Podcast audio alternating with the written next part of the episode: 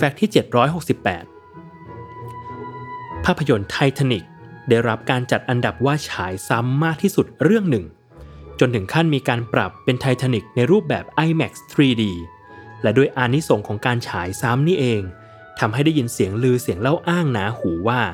นักแสดงจากไททานิกยังคงได้รับรายได้จากการฉายซ้ำมากมายจนถึงทุกวันนี้ สิ่งที่ยืนยันความจริงข้อนี้คือ เรื่องราวของหนึ่งในตัวประกอบภาพยนตร์ไททานิก ที่มีชื่อว่า Reach Thompson เขาเกี่ยวข้องกับเรื่องนี้อย่างไร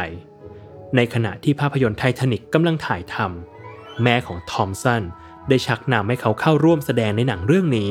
กับการรับบทเป็นเด็กชายชาวไอริชอาศัยอยู่ในผู้โดยสารชั้น 3 ของเรือ และปรากฏตัวในฉากที่คุณแม่ผู้สิ้นหวัง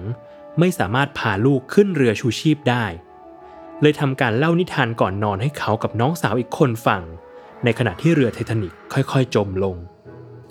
แม้ฉากดังกล่าวจะเป็นเพียงแค่ฉากเล็กๆ แต่ก็สร้างภาพจำและพาผู้ชมดำดิ่งลงสู่อารมณ์ความเศร้าได้เป็นอย่างดี ซึ่งในตอนนั้น ทอมสันมีอายุเพียง 5 ขวบ และได้รับเงินค่าตัวครั้งแรกจากภาพยนตร์เรื่องนี้ไปกว่า 30,000 ดอลลาร์สหรัฐ หรือคิดเป็นเงินไทยราวๆ 1 ล้านบาท ซึ่งถึงแม้เวลาจะผ่านมานานถึง 25 ปี แต่ความทรงจำของไททานิกยังคงย้ำเตือนทอมสันอยู่เสมอ นั่นก็เพราะว่ามีเช็คเงินสด ที่ส่งมาให้เขาทุกๆ ปีจนถึงปัจจุบัน โดยเป็นเงินเล็กๆ น้อยๆจำนวน